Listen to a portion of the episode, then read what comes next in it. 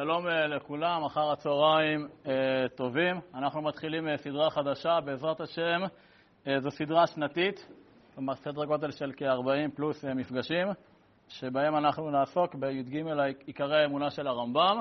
אנחנו נסתבש בתבנית של הרמב"ם, אבל לא בהכרח נבהר את עיקרי האמונה של הרמב"ם על פי הרמב"ם, אלא בעיקר על פי החסידות והפנימיות, ועל זה עוד נרחיב. אז בואו בוא נתחיל בעזרת השם. אנחנו יודעים, הנושא של השיעור היום זה מבוא לעיקרי האמונה, ונעסוק בשאלה האם יש כזה דבר עיקר וטפל באמונה. אנחנו יודעים שהאמונה זה הבסיס להכל. כלומר, אמונה זה הבסיס לכל המערכת הדתית שלנו, מערכת שמורכבת מציוויים, מערכת שמורכבת ממנהגים, הלכות, דעות, סברות, אמונות. כלומר, האמונה, שעוד נרחיב על זה הרבה בשיעורים הבאים, האמונה זה התשתית והגורם שמניע את כל אורחות חיינו. וגם כל הגיגי המחשבות שלנו, בכל מה שקשור לאלוקות ולתורה ולמצוות. אבל למרות כל מה שאמרנו עכשיו, ולמרות שאין באמת מישהו שחולק על המרכזיות והחשיבות של האמונה, לכאורה, אין לנו במקורות היסוד של חז"ל אין לנו נוסח או נוסחה מה זה אמונה. כלומר, מה היא כוללת, או יותר מזה, מה היא שוללת, כלומר, מה לא נכלל בה. מה זה מה לא נכלל בה? כלומר, מה נחשב? כפירה. נכון, יש לנו ציוויים שהם שוללים אה, ריבוי באלוקות, שיש רק אלוק האחד ולא שניים, אבל אין לנו רשימה מפורטת של יסודות האמונה במדרשים, בתנאים, באמוראים, וכפי שאמרתי, לרש... לרשימה מהסוג הזה יש חשיבות מאוד גדולה, ולא רק מצד השלילה. כלומר, לדעת מה, מה לא בבית ספרנו. אומרים ביידיש נישפר אונזר, זה לא משלנו. כלומר, רשימה שתאפשר לנו לדעת שמי שעובר עליה, אז הוא כופר. מה שנקרא, מה זה כופר בעיקר? אם זה בעיקר הקדוש ברוך הוא, או כופר בעיקרי אמונה, צריך עיון. ואז אם הוא כופר, צריך לדעת איך להתייחס אליו. שזה כל מיני נפקמינות להלכה ולמעשה ולחינוך גם, שזה ביטויים הלכתיים.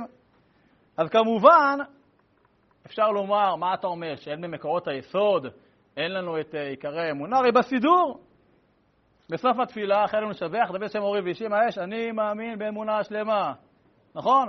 מביאת המשיח, תחיית המתים, אחד יחיד ומיוחד, זאת התורה לא תהיה מוחלפת, בואו נדבר על זה.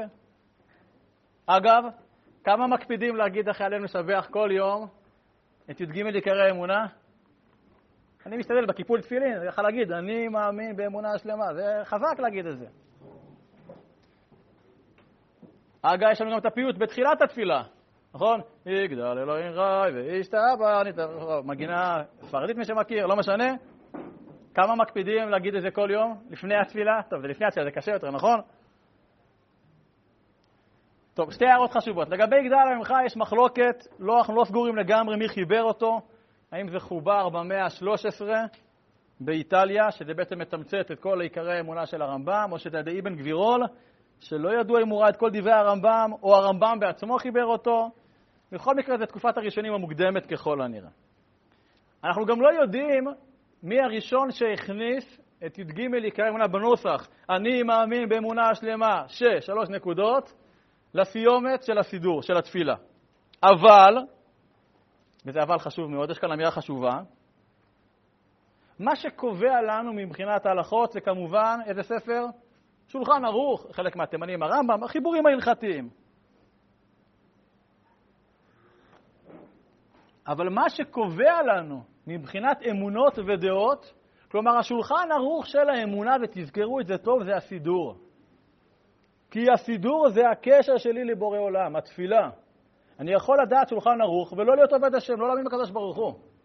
אבל להתפלל ולא להיות מאמין בקדוש ברוך הוא זה יותר בעייתי, יותר מקורי, מה שנקרא. למה אתה מתפלל? כלומר, הביטוי ההלכתי של האמונה בדרך כלל בא לידי ביטוי בנוסח התפילה. כלומר, השולחן ערוך של האמונה זה נוסח התפילה. אז עכשיו נחזור לענייננו. אין לנו רשימה מסודרת של מה זה אמונה, מה זה כפירה באמונה במקורות של חז"ל, אבל במסכת סנהדרין יש לנו אזכור אודות אלו שאין להם חלק לעולם הבא. קיבלתם באות בדף המקורות, אם לא אז אני אקרא לאט. מסכת סנהדרין, מקור א', פר, מסכת סנהדרין, פרק י', משנה א', אומרת המשנה, כל ישראל יש להם חלק לעולם הבא. כן, אומרים את זה בדרך כלל לפני פרקי אבות, אבל זה ממסכת סנהדרין, פה זה הביטוי פרק חלק, שנאמר, ועמך כולם צדיקים, לעולם ירשו ארץ את המטה סדר להתפאר. בדרך כלל פה זה סיום המשנה, נכון? אבל אם אתה כל שיש להם חלק, אה, סליחה, חוץ מאלה ש... לא, הם, הם, הם לא. ומי אלו? ואלו שאין להם חלק לעולם הבא. האומר, אין תחיית המתים מן התורה, אחד, שתיים, ואין תורה מן השמיים, שלוש, ואפיקורוס. רבי עקיבא מוסף, רבי עקיבא אומר, אף הקורא בספרים החיצונים והלוחש על המכה ואומר, כן, איזשהו לחש על המכה, יש לו פצע, כל המחלה שבצלם נשים עליך כי אני השם רופאך, גם זה לא. אבא שאול מוסיף, אבא שאול אומר, אף ההוגה את השם באותיותיו. הוא לא אומר השם, הוא לא אומר אדנות, אלא י' כו' גם הוא אין לו חלק לעולם הבא.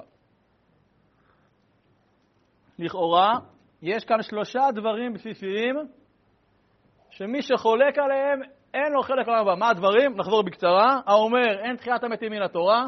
שתיים, אין תורה מן השמיים. שלוש, אפיקורס. ועדיין הפרטים במשנה הזו זה לא איזושהי מערכת סדורה של י"ג עיקרים מסודרים, זה בסך הכל כמה פרטים לבד, גם יש חולק, רבי עקיבא, אבא שאול. עכשיו, אם נעיין יותר במשנה הזאת, נראה שעל פניו, הרשימה פה של שלושת הדברים האלה, הם לא בהכרח מתייחסים לנושאים או לדברים אמוניים. למשל, ההוגה את השם באותיותיו, לפי רבי עקיבא. זה משהו אמוני, זה פגם באמונה, אולי זה משהו, בעיה הלכתית, אבל זה פגם באמונה, הוא שולל את עיקרי האמונה. אפיקורוס, שלפי הגמרא, מה זה אפיקורוס לפי הגמרא? מי שמזלזל בתורה ובחכמים. אז אין לו אז הוא, אז הוא כופר בי"ג עיקרי האמונה? אולי נבואת משה רבנו, אבל ובאמת השינוי המרכזי אצל חז"ל ביחס לאמונה, עיקרי האמונה, מגיע אצל מי? אצל הרמב"ם. רמב"ם, יש לנו תנאים, אמוראים, סבוראים, גאונים, ראשונים, תקופת הראשונים. בסדר? הרמב"ם, בפירוש שלו למשנה, שמוכר יותר, על המשנה הזאת בסדר, מוכר הקדמה לפרק חלק, אולי שמעתם עליה, אז בהקדמה לפרק חלק, שזה בעצם הפירוש למשנה הזאת, משנה לכל שיש להם חלק ואלו שאין להם חלק לעולם הבא, הרמב"ם בונה מערכת שיטתית, שיטתית הוא הראשון, יש מערכת שיטתית של עיקרי האמונה, והוא מגיע למספר י"ג, כלומר 13 עיקרים. ולפי הרמב"ם, כל כפירה באחד מי"ג העיקרים שהוא מונה בהקדמה לפרק חלק, זה כפירה בעיקר. נראה את דבריו, מקור ב', פירוש המשניות שלו על פרק חלק. וכאשר יהיו קיימים לאדם כל היסודות הללו, ואמונתו בהם אמיתית, הרי הוא נכנס בכלל ישראל, וחובה לאהבו ולחמול עליו, וכל מה שציווה השם אותנו זה על מין אהבה ואחווה. כן, הוא חלק מהסולידריות של עם ישראל. ואפילו עשה מה שיכול להיות מן העבירות, מחמת אהבתו והתגברות יצרו הרע, כלומר לא לאחיס אלא לתיאבון. הרי הוא נענש לפי גודל מריו ויש לו חלק. והוא מפושעי ישראל, כלומר פושעי ישראל, אבל הוא חלק מישראל. הוא בכלל, הוא איתנו. הוא לא מחוץ למחנה, מחוץ לגדר.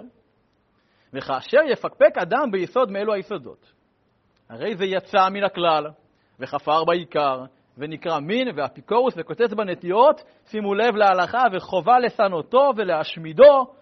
וואי וואי. ועליו הוא אומר, לא מצליח השם אשנא. טוב, זה חיבור על המשנה, בואו נתייחס אם זה הלכה או לא. הרמב"ם, בכל מקרה, חריף. הוא נוקט פה בלשון חריפה משהו, נכון? תסכימו איתי? ועדיין, כמו שסייגתי מקודם, ישר, פירוש המשניות זה לא חיבור הלכתי, זה מה זה? חיבור פרסני על המשניות. האם הרמב"ם מביא את... הרמב"ם אה, במקומות אחרים הוא אומר שיש חובה לברר הכל בצורה שכלית, וזהו, מצדד בבירור השכלי ואת החקירה. ופה הוא דווקא מתייחס בתוקף למי שקצת אה, מקשה קושיות אה, יותר עמוקות. אוקיי. הרמב"ם אכן מצדד בעיון וחקירה שכלתנית. האם הרמב"ם אמר שמי שחוקר בזה צריך לעלות? בוא נראה. אני חושב שהתשובה אולי תהיה באמת זה לבדוק. מה שמכריע זה לא מורה נבוכים ולא פירוש המשניות. מה שמכריע ברמב"ם זה החיבור הגדול שלו, איך הוא נקרא? משנה תורה, או בקיצור, רמב"ם, נכון? שזה חיבור הלכתי. כל התורה כולה, אלף פרקים, י"ד חלקים, היד החזקה. אז השאלה, האם בי"ג, ב, ב, במשנה תורה, האם הרמב"ם מביא את י"ג עיקרי האמונה בחיבור משנה תורה? פירוש המשניות קדם למשנה תורה. כלומר, הוא כתב את פירוש המשניות, אחרי זה הגיע למשנה תורה. אז האם במשנה תורה, ברמב"ם, מה שנקרא, יש לנו את י"ג עיקרי האמונה? אז זה מעניין, בהלכות תשובה, שזה ספר המדע, ספר המדע שעוסק בעיקרי האמונה, הרמב"ם מזכיר רשימה דומה, עם קצת, יש בה כמה הבדלים. עכשיו זה מעניין, שהוא איפה הוא מביא את זה? באיזה הלכות? הלכות תשובה. הייתי מצפה איפה זה יופיע? הלכות יסודי התורה? לא? למה הרמב"ם מביא רשימה דומה לי"ג עיקרי אמונה מהמשניות דווקא בהלכות תשובה? נשאיר את זה כרגע בצריך עיון. בפרק ג' מהלכות תשובה יש לנו רשימה רחבה יותר, שמפרטת את אלו שאין להם חלק לעולם הבא, או בגלל האמונות שלהם, כלומר שהם כופרים בעיקרי האמונה, או בגלל המעשים שלהם, משומדים, מחטאי הרבים ועוד. תסתכלו בפרק ג' בהלכות תשובה. ואם נשוב ונעיין ברשימת העיקרים של הרמב"ם, שעוד לא הקראנו אותה, נעסק בזה בשיעור הבא בעזרת השם, עדיין ניתן לומר שי"ג עיקרי אמונה הם בהחלט קשורים לפירוש המשנה בסנהדרין, כי הרמב"ם בעצם לוקח פה את שלושת הדברים שנזכרו במשנה בפרק חלק בסנהדרין ומרחיב אותם. נסביר.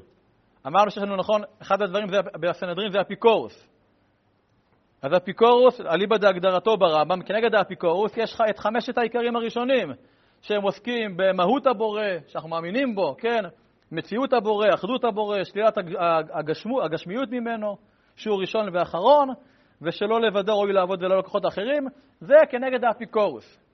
כי מה שנאמר במשנה, האומר אין תורה מן השמיים, פה יש את הקבוצה השנייה של י"ג העיקרים, זה הקבוצה שנוגעת להתגלות הבורא בתורה ובנבואה, שזה בעצם העיקרים מהשישי ועד התשיעי, כולל התשיעי, אמיתות הנבואה, נבואת משה רבנו עליו השלום, שהיא נעלית מכל הנביאים, התורה ניתנה למשה מן השמיים, זאת התורה לא תהיה מוחלפת ולא תתבטל לעולם. ומה שאמרנו במשנה, שכנגד האומר אין תחיית המתים מן התורה, אז זה מקביל לקבוצה האחרונה בי"ג העיקרים. הקבוצה השלישית שחותמת את העיקרים זה הקבוצה שעוסקת ביחס של הבורא לעולם שלנו, עיקרים י', י"א, י"ב וי"ג, זה שהבורא יודע את מעשה בני אדם, שכר ועונש, אמונה ביאת המשיח ובתחיית המתים. מהרב שטיינזלץ, זכר צדיק לברכה, שמעתי פעם, שגם לפי הרמב"ם עצמו, כלומר גם לפי דרך הרמב"ם, לא צריך לראות בי"ג העיקרים רשימה שכוללת את כל האמונות הבסיסיות של אמונת היהדות. הרי למשל בהלכות תשובה, פרקים ה' וו', מי שלמד אולי זוכר, הרמב"ם עוסק בארוכות באמונה באחד העקרונות הכי חשובים ביהדות. איזה עיקרון? עיקרון הבחירה החופשית. האם בחירה חופשית זה חלק מי"ג עיקרי אמונה? לכאורה לא. בהלכות יסודי התורה, הרמב"ם מדגיש את החשיבות של האמונה במעשה בראשית, מעשה מרכבה, כדברים שהם מאוד תשתיתיים ויסודיים באמונה. האם זה נזכר בי"ג עיקרי האמונה? גם פה התשובה היא לא. עכשיו זה מעניין שאם נסתכל באגרות של הרמב"ם, לכאורה מאגרות הרמב"ם משמע שישנם עוד יסודות אמוניים שהם לא פחות חשובים, אבל למרות, מה שנקרא, חרף חשיבותם, צריך לסייג, הכפירה בהם היא לא מחשיבה את האדם שכופר בהם לכופר בדת היהודית, כלומר שהוא מחוץ לזה, אין לו חלק לעולם הבא.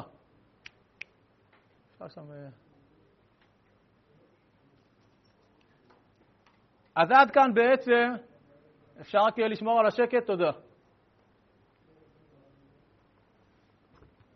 אז עד כאן בעצם יש פה מעין אפשר, מישהו יכול להעיר להם? תוריד את זה בעריכה.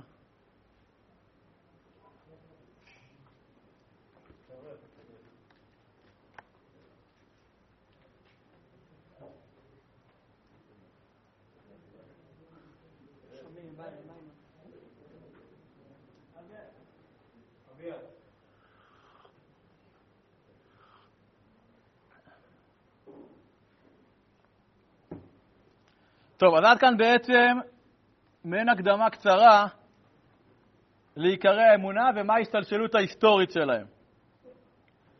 אבל אולי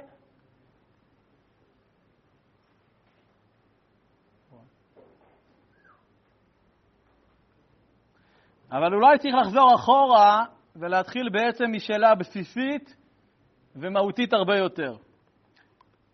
כמו שכתוב בכותרת, האם בכלל, על עצם הרציונל, הרעיון לעשות י"ג עיקרים, בכלל עיקרים, האם יש דבר כזה עיקר וטפל באמונה?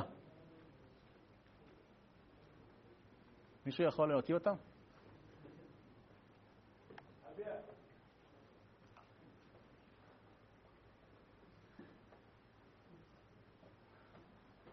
טוב, סליחה על ההפרעה, נמשיך. האם יש דבר כזה בכלל עיקר וטפל באמונה? הרי מצד אחד קיים עלן שמומר לדבר אחד, מומר לכל התורה כולה, גמרא מסכת חולין. עכשיו, לא ניכנס פה עכשיו לסוגיה של מומר דבר אחד, מה פסיקת ההלכה, אבל עוסקים פה באמונה. עוסקים פה בתורה אלוקית מהשמיים, תיאג מצוות. מישהו יכול להגיד שדבר אחד יותר חשוב מדבר אלוקי, מדגיש דבר אלוקי אחר? מישהו יכול להגיד את זה? עכשיו זה מעניין, כי אחרי שהגמרא מסכת מכות קובעת שיש תרג מצוות, תראו במקור ג', מסכת מכות דף כ"ד, עמוד א', שאומרים שיש תרג מצוות, ואז מה קורה? בא דוד והעמידן על 11. כן, הולך תמים ופועל צדק, דוד בלבבו וכולי. בא ישעיהו והעמידן על שש. בא מיכה והעמידן על שלוש. כן, דכתיב, יגיד לך אדם, מה טוב ומה השם דורש ממך, כי אם עשות משפט, אהבת חסד, והצלחת ממנו השם אלוקיך. אני מדלג. בא חבקוק והעמידן על אחת, שנאמר, וצדיק באמונתו יחיה. אז פעם, אנחנו רואים שיש תארג מצוות, אבל לפי דוד 11, לפי ישעיהו 6, מיכה 3, חבקוק 1. כמו כן ראינו בספרה, תורת כהנים, בפרשת קדושים, רבי עקיבא דורס, זה מוכר יותר, ואהבת לך כמוך זה כלל גדול בתורה. מה זה בדיוק כלל גדול בתורה? כן, בן עזאי אומר, זה ספר תולדות אדם. רגע, יש דברים אחרים בתורה שהם לא כנראה כלל גדול, אז אם הם לא כלל, אז הם פרט, הם טפל, הם לא עיקר. ופה אנחנו נכנסים לדיון מרתק בשאלה מה התוקף, האם בכלל יש תוקף לרשימת עיקרי האמונה של הרמב"ם. עכשיו צריך לדעת שכמו שבהלכה יש מחלוקות, הרמב"ם לא סובר כמו הרמב"ן, הראב"ד, הרייבד משיג על הרמב"ם, הרימה לא מסכים לשולחן ערוך בכל דבר. יש דברים שבדור מסוים הוכרעו להלכה והתקבלו כמנהג רווח, ואחרי הרבה דורות יבואו גדולים אחרים ויחלקו ולא יסברו ככה להלכה. אז האם כשם שיש מחלוקות בהלכה, ניתן לומר שיש מחלוקות גם בענייני אמונה? הראב"ד, הרייבד עצמו, בהלכות תשובה, פרק ג' הלכה ז', תראו שם דברים בפנים, הוא משיג על הרמב"ם, שהרמב"ם מדבר על זה שעל האי-הגשמה המוחלטת של הקדוש ברוך הוא, אומר הרייבד, שמע, היו רבים וטובים, הוא מכוון כמובן לאדון יצחק אברבנאל, שלא סוברים כמותך הרמב"ם, הוא חולק על הרמב"ם, בעיקרון של שלילת הגשמות של הקדוש ברוך הוא, שזה לכאורה עיקר גדול בעיקרי האמונה. כמו כן, היו כאלה, כמו הרמב"ם, שסברו שאכן יש כזה דבר עיקרים באמונה. יש עיקר וטפל באמונה, אבל בעוד שהרמב"ם מונה י"ג עיקרים, הם אחרת סברו. רבי יוסף אלבו, ספר העיקרים, מונה שלושה עיקרים בלבד. רבי סעדיה גאון סובר שיש עשר עיקרים. רבנו חננאל סובר שיש ארבעה עיקרים. רבי חסדאי קרסקס מונה שישה עיקרים. אבל, אז בסדר, זה מה שנקרא, זה סמנטיקה. יש עיקרים, שאלה כמה? בין, בין 3, 4, 6, 10 או 13, בסדר. אבל היו גם מגדולי ישראל לאורך הדורות שחלקו על הרמב"ם מבחינה קונספטואלית. כלומר, הם חלקו על עצם העניין שבכלל ניתן לקבוע שיש כזה דבר שנקרא עיקרים. איך אתה יכול להעדיף עיקר אלוקי על משהו אחר? אם זה עיקר, אז השני זה טפל, אבל זה גם אלוקי. בוא נראה את הדברים החריפים של הרדב"ב. כן. המשנה, שאלה טובה, המשנה מונה רשימה. האם הרשימה הזאת זה רק זה ולא דברים אחרים? הרמב"ם אומר שם, שמע, תראה, ב, ב, נראה את זה בשיעורים הבאים, פרק חלק, הוא מונה י"ג עיקרים, זה היסודות, זה הדברים, יש חולק בזה, אין לו חולק בעולם הבא. מביא את זה כרשימה, ככלל, אומר, עיקרים. המשנה אומרת פה איזושהי רשימה. ואתה רואה, גם לא כולם מסכימים. רבי עקיבא חולק, אבא שאול מוסיף, על, הסתם, על, על התנא קמא. אז בואו נראה מה אומר הרדב"ז, רבי דוד בן זמרה, בשו"ת הרדב"ז, שו"ת, כלומר חיבור הלכתי. שאלה, שאלת ממני על עניין עיקרי הדת, על איזה חשבון אני מסכים על הרמב"ם ז"ל, או על הרב בן חסדאי, רבי ישראל קרסקס באור השם, או על חשבון רבי יוסף אלבו, ספר העיקרים. כלומר, שלוש, שש או שלוש עשרה. תשובה, תראו את התשובה של הרדב"ז. אין דעתי מסכמת לשום לתורתנו התמימה שום עיקר.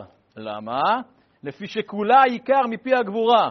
ואמרו ז"ל, כל האומר, כל התורה כולה מן השמיים, חוץ מפסוק אחד וכולי, ואם כן, כל מצווה ומצווה היא עיקר ופינה.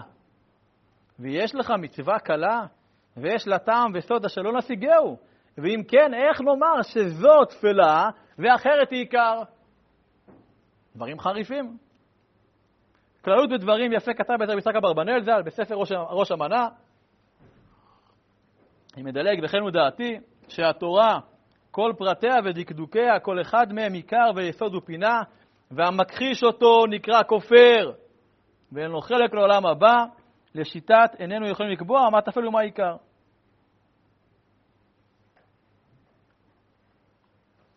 כלומר, אם אתה קובע מניין, רשימה סגורה, מועדון סגור של י"ג עיקרים, אז בזה הרגע מה הפכת את כל השאר?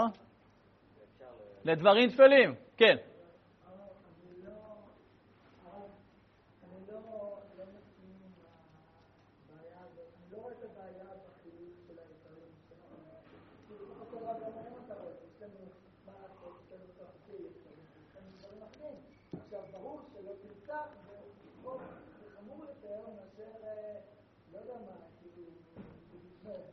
אני אחזור על זה, אתה אומר שבעצם זה מובנה, יש, יש לא תרצח ולא תגנוב מקרר. ברור שלא תרצח יותר מלא תגנוב מקרר, נכון? או DVD, או...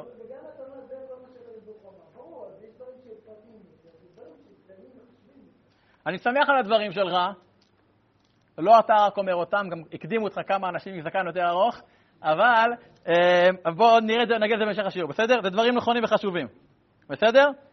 אז בואו נראה.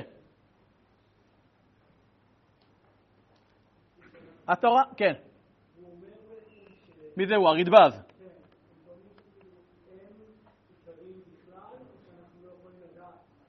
לא, הוא אומר הכל זה עיקר, הכל זה אלוקי. מה עלייך, מה עלייתם, הכל, אם הכל זה עיקר, אז שום דבר לא עיקר, הכל אלוקי. אין ציונים. עכשיו, אמ, לא, לא, בוא נראה, בוא נראה. שאלה היא מה הנפקא מינה. מה הנפקא מינה בין שתי השיטות? השיטה שמצדדת ברשימת עיקרים, או השיטה ששוללת את עצם קיומן. יש איזה נפקמינה להלכה. נפקמינה אחת היא מאוד בולטת, נפקמינה כלומר, מה נתנו להלכה? מה, מה אבן הבוחן ביניהם? זה ביחס למי שנאלץ לכפור באחת מצוות התורה. האם יש הבדל אם הוא היה לכפור בגנבת מקרר, או ב... אני לא רוצה לדבר פה עכשיו בעניין של מעשים, אבל האם יש הבדל אם הוא יעץ לכפור בפיו, להודות שהוא מאמין בזה או בזה, בגלל שהגויים מאיימים עליו, אז השאלה, האם הוא כופר בעניין של מים אחרונים חובה, או בספיחין בשביעית, אוקיי? או במצוות צדקה, או האם הוא כופר בברית מילה, או שהוא כופר באנוכי השם אלוקיך.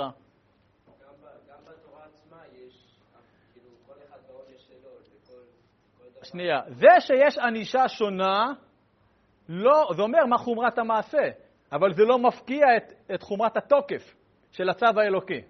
ולכן באמת, אני אומר, למאן דאמר כל התורה כולה משמיים, אין עיקר וטפל בתורה. יש, יש הבדל ברמת הענישה. אני לא יודע אם עיקר וטפל, יש, פה אנחנו מדברים פה על תוקף. אם זה עיקר האמונה, אז זה תוקף. כפרת בזה, אתה מחוץ למועדון, אין חלק בעולם הבא, לא עלינו. וברמת הענישה, זה הבדלים של מה החשיבות. אז ודאי שמי שגנב מקרר, אני לא חושב שיסקלו אותו, או ישרפו אותו, יחנקו אותו, יהרגו אותו, או דברים אחרים, הורגמו, הושכלו, שם שם. מה? אני מקבל. יש שינוי בחומרה, לא בתוקף של החשיבות. עכשיו, למאן דאמר, כל כולה מן השמיים, באמת אין, אין תפל, עיקר וטפל בתורה. ואז לכאורה, מה זה משנה אם הוא כופר בברית מילה, כופר בספיחים בשביעית, במים אחרונים חובה, או כופר ב... באנוכי השם אלוקיך. אבל לשיטת כל הרשימה שמנינו, רבנו חנן, רבי ישראל קרסקס, רבי יוסף אל בספר העיקרים, רס"ג, הרמב"ם, יש ודאי הבדל בין מה שהוא נצליח לכפור בו. תראו חידושי הריטב"א. מסכת פסחים, מקור ה', מסכת פסחים דף כ"ה. והווה יודע שאמונת הישמעאלים, האסלאם, אף על פי שהם מייחדים את השם, כי יש שם מונותואיזם, עבודה זרה גמורה חשיבה להיהרג ואל יסתמד. פה הוא חולק על הרמב"ם. שהרי המודה באמונתם כופר בתורת משה שאינה אמת, כמות שהיא בידינו, וכל כיוצא בו עבודה זרה היא, ולא אמרו בשאר מצוות יעבור ואל ייהרג במתכוון להעביר, אלא כשאומרים לו חלל שבת, כלומר לעבור על דתך, לא שאומרו לו חלל שבת. כמודה שאין תורתך אמת ולא ציווה הקדוש ברוך הוא לשמור את השבת, כך שמעתי. כלומר, מה אומר הריטב"א? אם הגוי מצווה על היהודי לחלל שבת, הוא צריך לחלל אותה. מתי הוא צריך לא להישמע? רק בשלוש מצוות, נכון? ג' מצוות, ייהרג, עבירות שייהרג ואל יעבור שהם גילוי ערות, שפיכות דמים ו... ועבודה זרה. כי בעצם מה הגוי אומר ליהודי? נכון שבתורה שלך כתוב שכלי שני מבשל או לא מבשל, צריך לאסור להדליק אש בשבת. נכון שזה כתוב, שיש מ... בסדר. אבל לא אכפת לי מזה. אני הראיס, אני שולט, ואו כדור בראש, אותך לשבת. אז בסדר. אבל מחדש הריטב"א, שאם הגוי כופה את היהודי לא לחלל שבת, אלא להודות שאין בכלל התורה כולה ציווי שנקרא שבת קודש, או שבס קוידש, וזה לא משנה עכשיו מה הציווי הספציפי, אז, או לומר, פעם היה ציווי כזה, היום זה לא רלוונטי ולא חשוב, אז במקרה הזה אומר הריטב"א יש למסור למסור את הנפש על קידוש השם, אף על פי שלא מדובר בגימל עבירות החמורות. כן. לא, גוי איים עליו. ואם בן אדם כופר בפנים ולא אומר את זה, אז הוא לא כופר? זו שאלה. אני לא אפתח את זה כרגע, זו שאלה מה קורה, האם באמת אדם שרק אומר שפה ולחוץ, מותר לו להגיד או לא, ובפנים כמו האנוסים למשל בספרד, זו שאלה, אני לא אתך זה כרגע, אבל זו שאלה טובה. למה הריטב"א אומר את זה? כי לפי הריטב"א כל חלק בתורה הוא, הוא שווה בערכו לשאר התורה כולה. אתה לא יכול עכשיו חילוק הבדלים בין עיקר וטפל. ואם הוא כופר בחלק מהתורה, אז הוא כופר בכל התורה. מה שנקרא, מומר לדבר אחד, מומר לכל התורה. עכשיו, פה מדובר בכפירה ולא באונס לביצוע משהו מעשי. ובאמת גם הרדב"ז, בהמשך התשובה, שאותו מקור ו', בהמשך השו"ת בסימן ש"ד מ', רב, סימן שמד, כן, אולי פה איזשהו רמז, לא עלינו, כותב ככה, ומזה הטעם, אם אנסו, אנסו אותו, לעבור על אחת מכל מצוות האמורות בתורה, באומרם שלא ציווה הקדוש ברוך הוא עליה, או שהייתה לי זמן מה, וכבר נתבטלה, ייהרג ואל יעבור. ולא אמרינן יעבור ואל ייהרג, אלא כשאומרים לו חלל שבת לעבור על דתך, וכן כתב הריט בז"ל. ולמד ממנה שאם אונסים אותו לחזור דעת העכו"ם, הישמעאלי, כלומר את האמונות שלהם, אף על פי שאינם עבדי עבודה זרה, ייהרג ואל יעבור, והנראה לעניות דעתי כתבתי. כך מכריע הרדב"ז להלכה. עכשיו, לעומת הריטה והרדב"ז, הרמב"ם, שסובר כאמור שישנם עיקרים בתורה, וסובר אחרת, לשיטתו, חז"ל בעצם חילקו בין האמונה בבורא עולם, שיהיה עיקר, עיקר כל התורה כולה והיסוד המרכזי של האמונה, כלומר, הפך האמונה הזו נחשב כעבודה זרה ממש, לבין שאר הנקודות האמוניות. ממילא, לשיטת הרמב"ם, רק על עבודה זרה הוא צריך למסור עצמו על קידוש השם. ולא על שאר העיקרים. לא על תחיית המתים, על שכר ועונש, לא על אה, ביאת המשיח.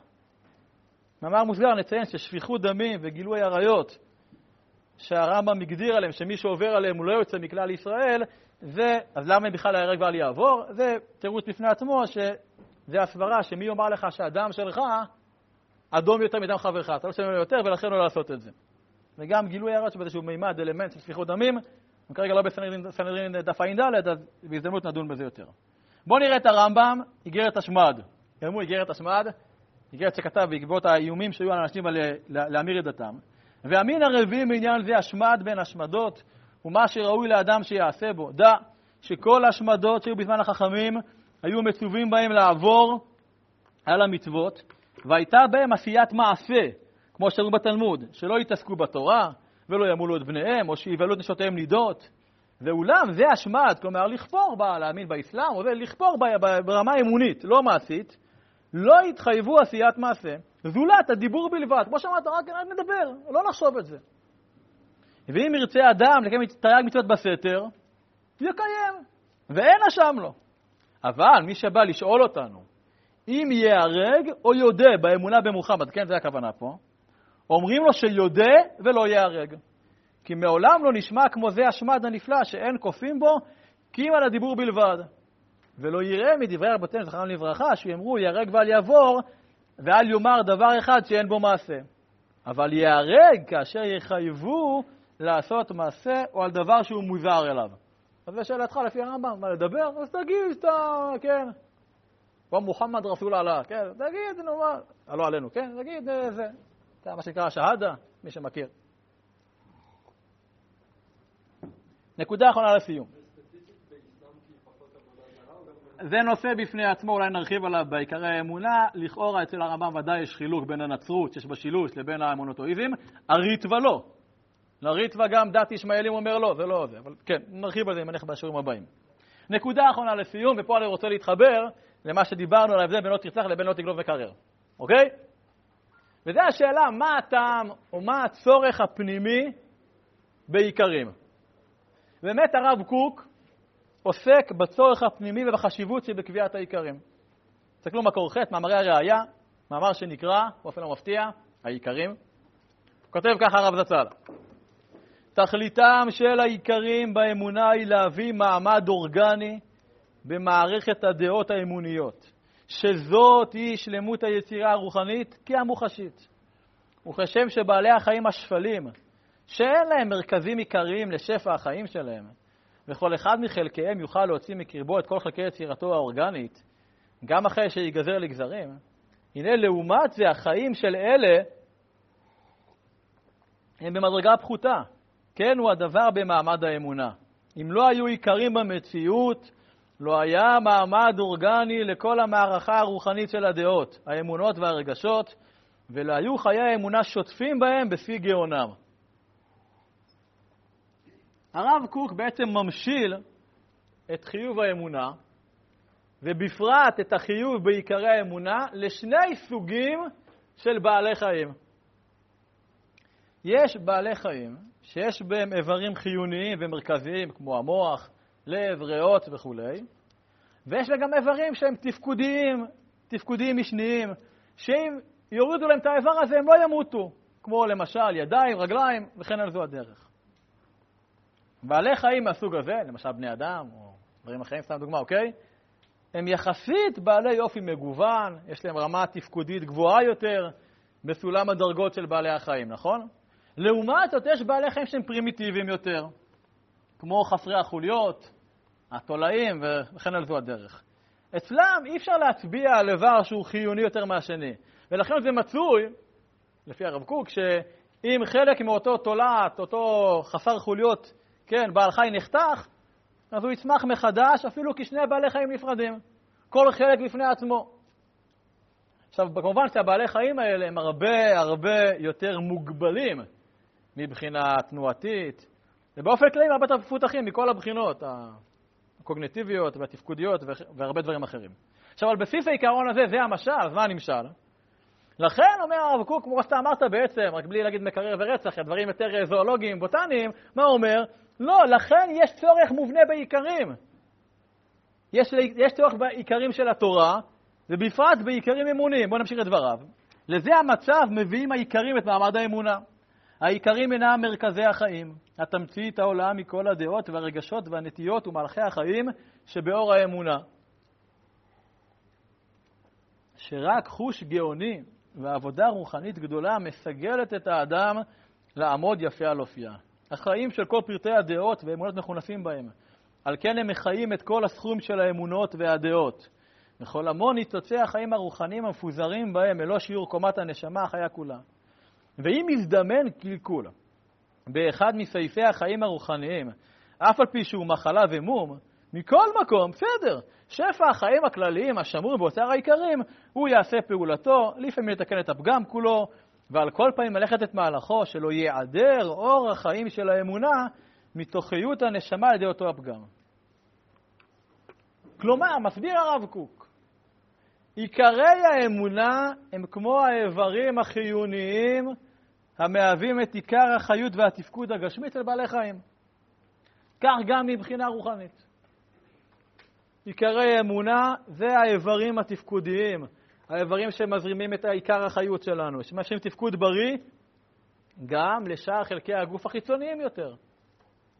לכן, כשמתגלה איזשהו פגם, אפילו פגם נקודתי חיצוני באמונה, אז זה כמו פגם באיברים החיוניים המרכזיים.